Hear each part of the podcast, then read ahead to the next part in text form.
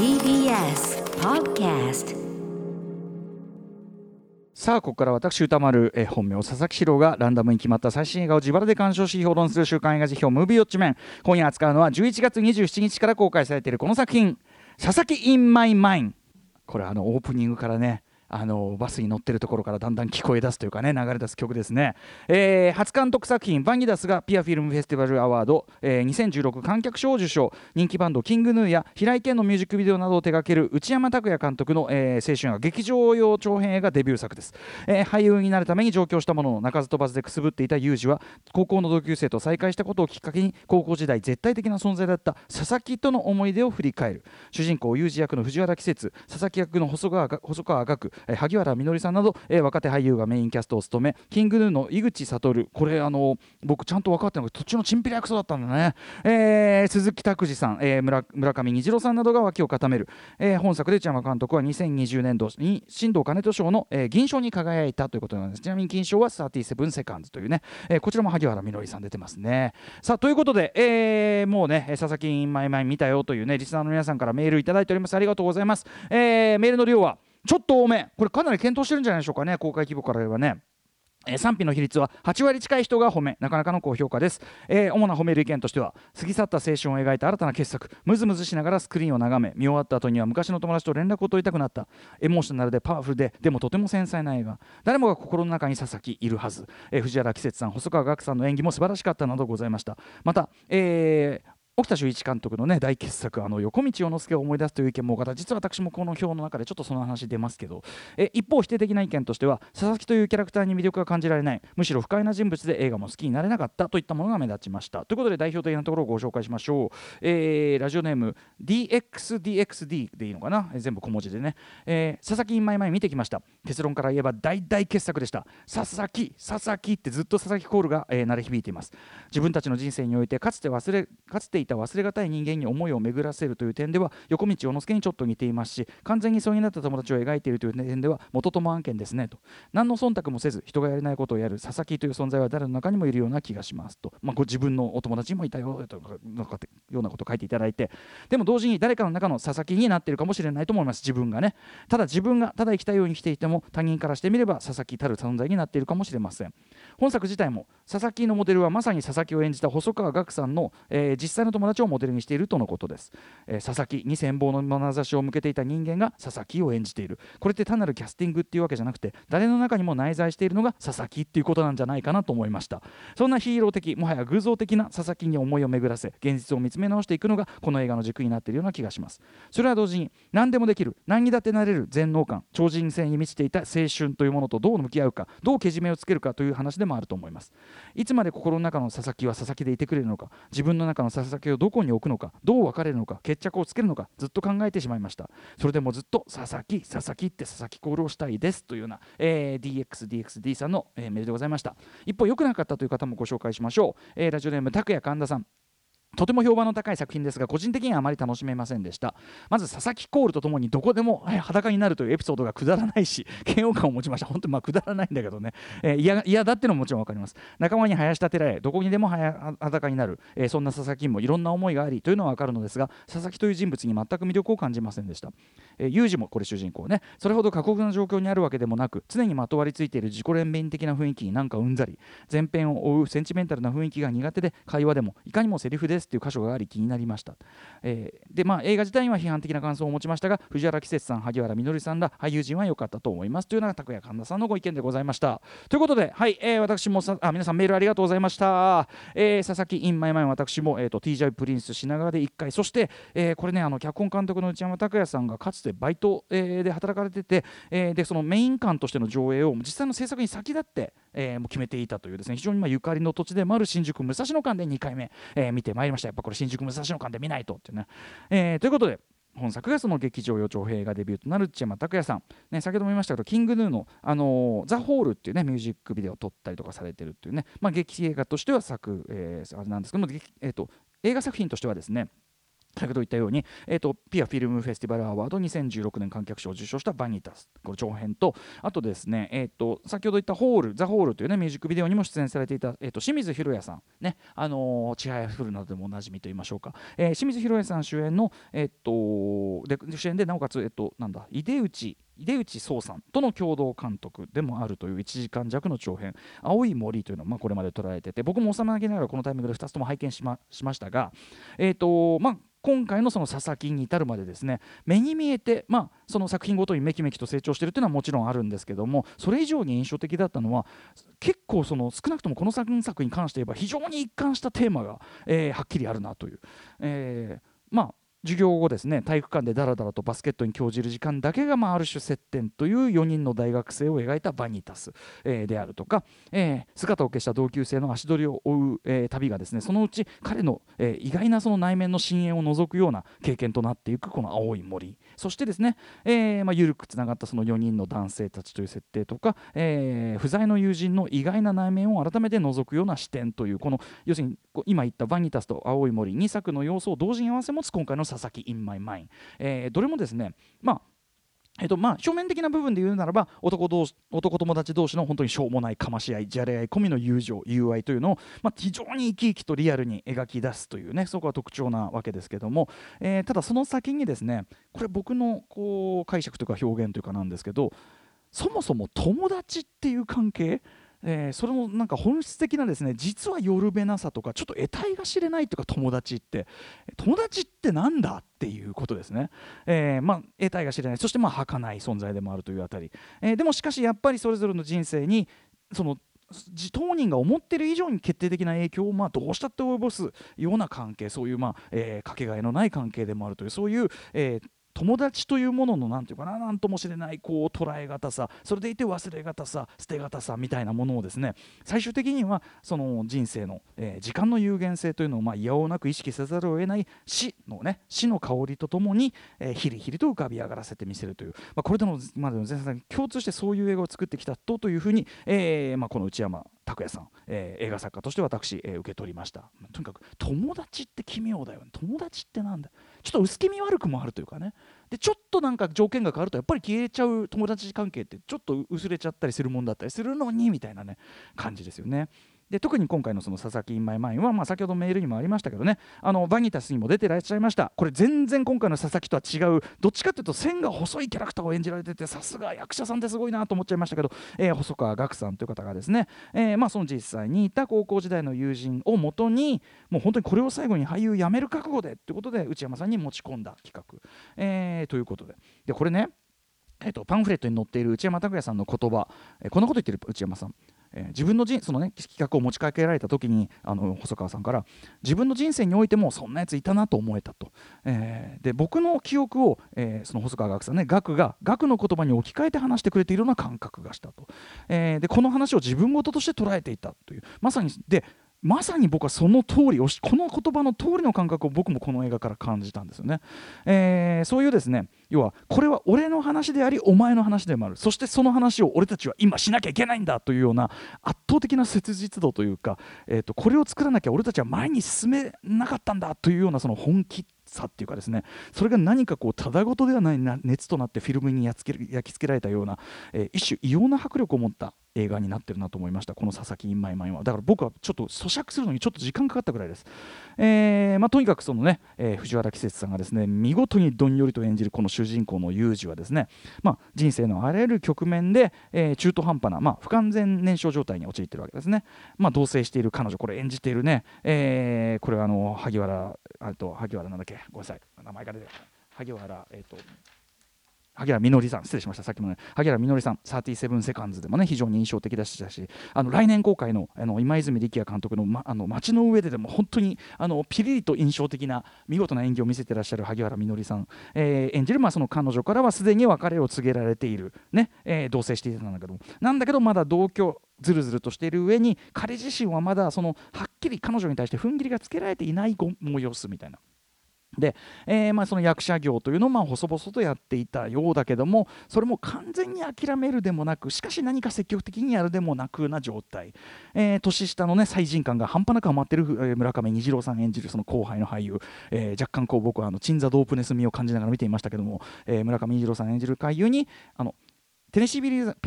ィリアムズのロンググッドバイね、チャンドラーじゃなくてテネシー・ウィリアムズの、ロンググッドバイを一緒に演じないかな、戯曲演じないかなんて誘われたりもしてるんだけども、基本的には全くモチベーションのない工場でのバイトをずっとしているみたいなね。これ藤原さんも出てらっしゃいました剣と数の加藤慎介さんがね、非常にこのバイト先のね同僚としていい味出してましたね。でそしてそのなんかチューブラリンな状態というのを、これ優也慎太郎さんという方が、またものすごい説得力実在感を持って演じてらっしゃる、いわゆるニヒルなリアリストタイプね、周りよりちょっとだけ大人な旧友にですね見透かされ説教されたりもするみたいな、これが冒頭のあたりなんですけども、でそのイライラをぶつけるようにいいとして、26歳から27歳にかけての、時期の話、喧嘩したその主人公のユージがですね、自分が今やってること、役者業であったり、あるいはちょっとボクシングを始めてみたいなって言ってますけど、それらの根っこに実はあったその高校時代の友人佐々木との日々を、久々に思い出を返していくという、これが本題に入っていくわけですけど、でここからそんなユージのそのチューブラリンで不完全燃焼なその現在というのと、さっき言ったように戯曲ロンググッドバイの稽古風景、さらにはその佐々木たちと過ごした高校時代というこの3つが交互に、しかしはっきりと、ちょっと連想的に紐付けしていく形で、連なっていく。なおかつ例えば現在の部分は基本固定カメラフィックスで捉えているのに対して過去は手持ちカメラというようにタッチの違いなどで非常に対称性を持出せつつ相互に入り込み、なおかつそのなんていうか最終的にはある種現在と過去とか記憶が混然一体となったように語られていくというか感じかと僕は思いました。でこれね見てると最初は過去のエピソードは単純にユージの回想かという主人公の回想かなと思ってると、その主人公いないはずの佐々木単独視点などもちょいちょい挟まれてくるので、一瞬これあれどういうことみたいな、これ誰視点なのってなったりするんだけど、これ要はそれもですね、結局はその主人公ユージの記憶の中にある佐々木であるとか、佐々木はあの時こうだったのであろうというようなそういう思いが入り混じった、まさに心の中の佐々木、これぞ佐々木 in my mind っていうことなんだと思うんですよね。でもっと言えばこの映画全体の実は視点というのがですね、さっき言ったユージの現在よりも実はもっと先の未来から振り返られたものであるように、特に終盤実は時勢がかなり複雑に交錯している作りなんだなってことが分かってくるんですけど、映画全体が現在だと思ってもったものはさらに実は未来から振り返られたものって考えると、全体がこの、ユージの脳内っていうかユージの記憶の中のその、ものであるという感じ構造っていうのがだんだん終盤に従って、そういうことかなって見えてきたりもすると。じゃあその心の中の佐々木、佐々木 in my mind とは何なのかということですけど、林立てられるといつでもどこでも全裸で踊り出してしまう、で非常に負けず嫌いなんだけど非常に気遣いでもある、で同時に映画や実は見た目によらず、映画や文学海外に傾倒している、熱い文化系男子でもあって、で時折見せるその家庭環境ゆえの不安げなその影のある表情みたいなもの非常に印象的だったりするという、でもやっぱりその後もやっぱり表面的に付き合ってた人には要は表面的に見るとあいつ変わんないよ、相変わらずだったよっていうような男佐々木というね、要するに距離がある人から見ると単なるクラスのお調子者でしかないやつっていう感じですけど、でも多分でなおかつそのお調子者なんだけど多分友達はあの3人だけですね、あいつね、なんか他の人と話している形跡がないっていう、感じもあるんだけど、でじゃあ佐々木というのね存在、それは詰まるところ、青春期男子の権化というか、もっと言えばですね、可能性だけしかない状態としての青春そのもの、化身であるような存在というふうに言っていいかなと思います。これですね、先ほどからねメールでも例に出される方多かったですけど、2013年3月23日に私、映画表をしました、沖田修一監督の大傑作横道世之助の表で僕はですねこんなこと言った、可能性が開かれている状態というのを青春と呼ぶのだとしたら、その開かれていた可能性を一つ一つ、つまり、他の可能性は捨てて自ら一つ一つ道を選び取ってきたこのただ一つの人生という未来の視点から振り返って、そのかつてあった可能性たちと、そして選ばれたこのただ一つの一直線のこの一本線の人生を同時にかけがえなく愛おしく思う、この感覚が懐かしいという気持ちの本質なんじゃないか、でそれを横道世之助はすごく浮かび上がらしてるんじゃないかみたいな表をしたんですけども、その意味で言うとですね、今回の佐々木はですね、佐々木っていうのは開かれた可能性そのものですね、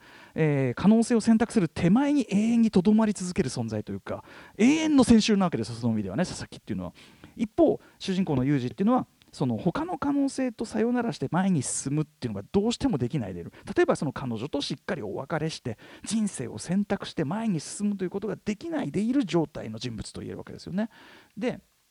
まさにですね、これ劇中劇、さっき言った、テネシー・ウィリアムズのロング・グッドバイのセリフが、言っている通りですね、人生とは小さなさよならの積み重ねだと。つまりその他の可能性を閉じていくことこそがじゃないと、そのある可能性は選べない、そのさよならをしていかないと前に進めないっていう意味。あるいはその内山拓也さんが影響を受けたという映画監督川島雄三の非常に有名な言葉、さよならだけが人生さ、この言葉そのもの、僕はこの言葉の意味が今回の佐々木インマイマインで初めてちゃんと分かった気がする。要するにさよならだけが人生さっていうのは、さよならを重ねていくことでしか人生っていうのは前を進まないってことなので、成長できないってことでもあるわけですよね。で悲しいのはですね、おそらく佐々木本人自身はさっき言ったように家庭環境もあって可能性の手前にとどまらざるを得なかった部分もあるし、どこかで自分自身がそういう環境に対して諦めてしまったところがある男なわけです、本人は。だからこそその、さっきのね焼きそばね、カップ焼きそばクソうめえよみたいなしょうもねえ会話の後に、その主人公であるユージにお前はもう好きなこと好きなように生きろ、お前は大丈夫だからって言いながらポロッと流す涙。つまり逆に言えば俺は好きなように生きられないし俺は大丈夫じゃないって言ってるわけだよね。でなんだけどそんな彼がですね、その例えば高校の時の友達と別れて、多分もともと友達いない人ですから、孤独なあの部屋の中で、お父さんもいないあの部屋の中で誰に見せるともしれない絵を実は描き続けていて、あるいは物思いにふけっていた時間であるとかですね、彼が最後の方で出てきます、実はほんの一歩前に進んでいたその一瞬、そのもう人生における最も美しいその一瞬、ここですね、苗村さんという女性を演じるですね、この河合由美さんですか、このね受けの演技が本当に自然で優しくて素晴らしいというのもあるんですけど、こういうその彼にとっての大事な孤独ではあったかもしれないけど、その悲しいとこもあったかもしれないけど、そこにあった美しいもしくは尊い瞬間というのですね、でもそれは失われてしまった何かとして、時間としてふっとこう差し出して見せたりするわけなんですね。それが本当にこの作品の優しくでも切なくもというところでもあって、でそれに対してですね、例えば主人公のユージであり、あるいはこの映画を見てる我々というのは、少なくとも佐々木と違って我々は前に進むことができるものの責任として、つまりちゃんと生きるなきゃいけない責任としてですね、まさにその主人公ユージは新たに人生をスタートする存在、赤ちゃんを前にですね、この赤ちゃんというのがまたですね、無限の可能性そのものの象徴でもありつつ、同時に、赤ちゃんが泣いてるわけですよ。で赤ちゃんだからなんで泣いてるか分かんないんだけど、僕は彼に、ユージは、これ僕の解釈ね、そこに佐々木があの日泣いていた佐々木に、あの日お前はなんで泣いていたのか、俺は分かってあげられなかったけど、そのもっとなんで泣いてたのか向き合ってあげればよかったっていう気持ちもあるんじゃないかなって、気持ちが作動したんじゃないかなとも僕は解釈してるんです。っていうのは、要は映画の中では赤ちゃんを抱いて感極まったというだけの描写なので、セリフで説明がされてないので、ここは解釈それぞれがするところなんだけど、僕はこう解釈した。でなぜか涙が止まらなくなって、ついに選択する決心をする、つまり俺は前に進まなきゃいけないっていう決心をする主人公からの、その元彼女とのとてもヒリヒリとして、でも非常に誠実に一対一の人間としてお互いいい人生を歩みを持っているような、この別れのシーン、これなかなかね、こういうきちんとね、その本当にリアルなカップルのいい別れってなかなか僕ね、作品上で描かれることってないと思ってて、すごく素敵なその別れのシーンだったと思います、はい。そしてそのロンググッドバイのねセリフを、絶叫しながらこう走っていく、青春時代とは逆方向に爆走していくという、クライマックス、そのクライマックスに至るような、この僕が今言ってるような全てがですね、そのさよならの連続としての人生成長というものを凄まじいまでの真摯さと必死さで、描き出そうとしている。でここまで言及してきた以外でもですね、とにかくですね、例えば4人組のうち一番目立たないようにも見える木村というね、この役柄、これ演じている森優作さんのですね、本当にクラスメートにいそうな感じの佇まいと、でもやっぱ彼には彼なりに人生をむしろ一番しっかり前進して生きているという、彼なりのかっこよさの部分であるとか、あるいはパチプロ仲間って言っていいのかな、三河優吾さん演じるですね、パチプロ仲間というかな、それを演じるあの男性、後の友達のそのパチプロ時代の友達のなんかこう距離感の変な友達から、あの自転車をいきなりガチャンってこう寄せる感じのところのあの距離の変、あとああじゃあ1個上だねってなんで急にさ1個上って分かった途端にタメ口になるお前の距離感なんだみたいな、でも悪い人じゃないみたいなあの見事な距離感であるとか、とにかく演者全員が見事にハマってて、これがきっかけで全員ブレイクしていいっていうぐらい本当にハマってると思います。特にやはり藤原季節さん決定的代表作となるだろうと思いますし、細川ね岳さん、やんちゃさと繊細さを併せ持つこのキュートさというのは僕は息もできないのヤンイクチュンを個人的には放出させました。はい、そしてやっぱりね内山高也監督、食事やタバコを使ったキャラクター描写、あるいはバッティングセンターっていうようなね、そのいろんな要素を使った物語の構成力の妙ですね。そのバッティングセンター一つとっても序盤の彼女との会話からすでにネタ振りが始まっていて、つまり佐々木の残響が彼女にも実は及んでいるから始まって、終盤の小さなしかし確かなカタルシスまでつなげていくというこの構成の使い方うまいですし、何よりこの内山監督は俳優陣のポテンシャルの引き出し力が超一級だと思います。全員の本当に愛おしさを感じさせる、みんな本当にそれぞれちゃんと生きてる人生を生きてるんだというこの実在感、凄まじいものがありますし、全体で言えば、撮影も美しい、美術衣装も、本当に考え抜かれているし、あとはちょっとナンバーガール風というのかな、ちょっと荒々しい音楽とかも含めて全てがその本当にビシッとピースも綺麗にはまってるし、単に荒々しいだけじゃない、計算され尽くした本当にまとまりもありましてですね、その上でやっぱりそれぞれにそれぞれの人生のことを振り返らせる。僕だったら要するに4人組がこれ驚愕なんだけど異常に男子交換強い連中なだけに、特にすごく自分事として受け取った。やっぱり自分にとっての佐々木といえる存在、高校の頃の友人たちの顔に、彼らとの日々に僕は探したし、記憶の中に自分もまた誰かにとっての佐々木なのかも、っていうふうにも思ったし、だからそのかつての自分とかかつての友人たちに佐々木俺はちゃんと前に進んでるぞって言いたい、でもやっぱお前の裸踊りがまた見れるとも思っていたいんだよっていう、そういう気持ちだから、ちょっとねすごく自分ごとして、すぎて客観視できない領域に入っちゃうぐらい僕は特別な一本にうっかりなってしまいました。佐々木、佐々木っていうことを置いといてもよ、ややこしいね今日佐々木が出てきてね、佐々木インマイマインド、ぜひぜひ劇場でウォッチしてください。ではここから来週の課題映画を決めるムービーガチャタイムです。はい、来週12月11日にウォッチする候補作品7作品を発表します。まず最初の候補はこちら、魔女がいっぱい、ロバート・ゼメキス最新作。続いてはこちら、燃ゆる女の肖像。3つ目はこちら、サイレント東京。4つ目はこちら、アンダードッグ前後編。5つ目はこちら、スタンドバイミードラえもん2。6つ目はこちら、バルボラ。そして最後の候補はリスナーカプセルです。ラジオネームスナッチさん、来週市場にウォッチしてほしい映画は、バクラウ、地図から消された村です。高橋良樹さんも絶賛の本作、単純に面白いだけではなくブラジルの社会情勢などを踏まえた射程がめちゃくちゃ広い大傑作だと思いました。ということでレッツガチャタイム、ね、どれが来てもいいですけどね。萩原みのりさん、アンダードッグにも出てるんだよね。すごいね、売れてんな。おお、スタンドバイミードラえもん2。嘘だろちょっと山本さん、山本さんお願いします山本さん、まあ、1万でもう一回ドラえもん聞きたい、映画表聞きたい、歌丸さんのということで、もうドラえもんずっと見たという方からの感想をお待ちしております。また評論してほしい映画も募集中です。リスナー枠に採用された方には現金1000円をプレゼントいたします。で先はどちらも歌丸@tbs.co.jp まで。番組公式サイトには過去の評論の全文書き起こしもアップされます。まあでも分かんないからね、それはね前作はね、いろんなこと言いましたけどね。今日して以上、週刊映画辞表ムービーウォッチメンのコーナーでした。この後はゼッタ君登場です。すいません。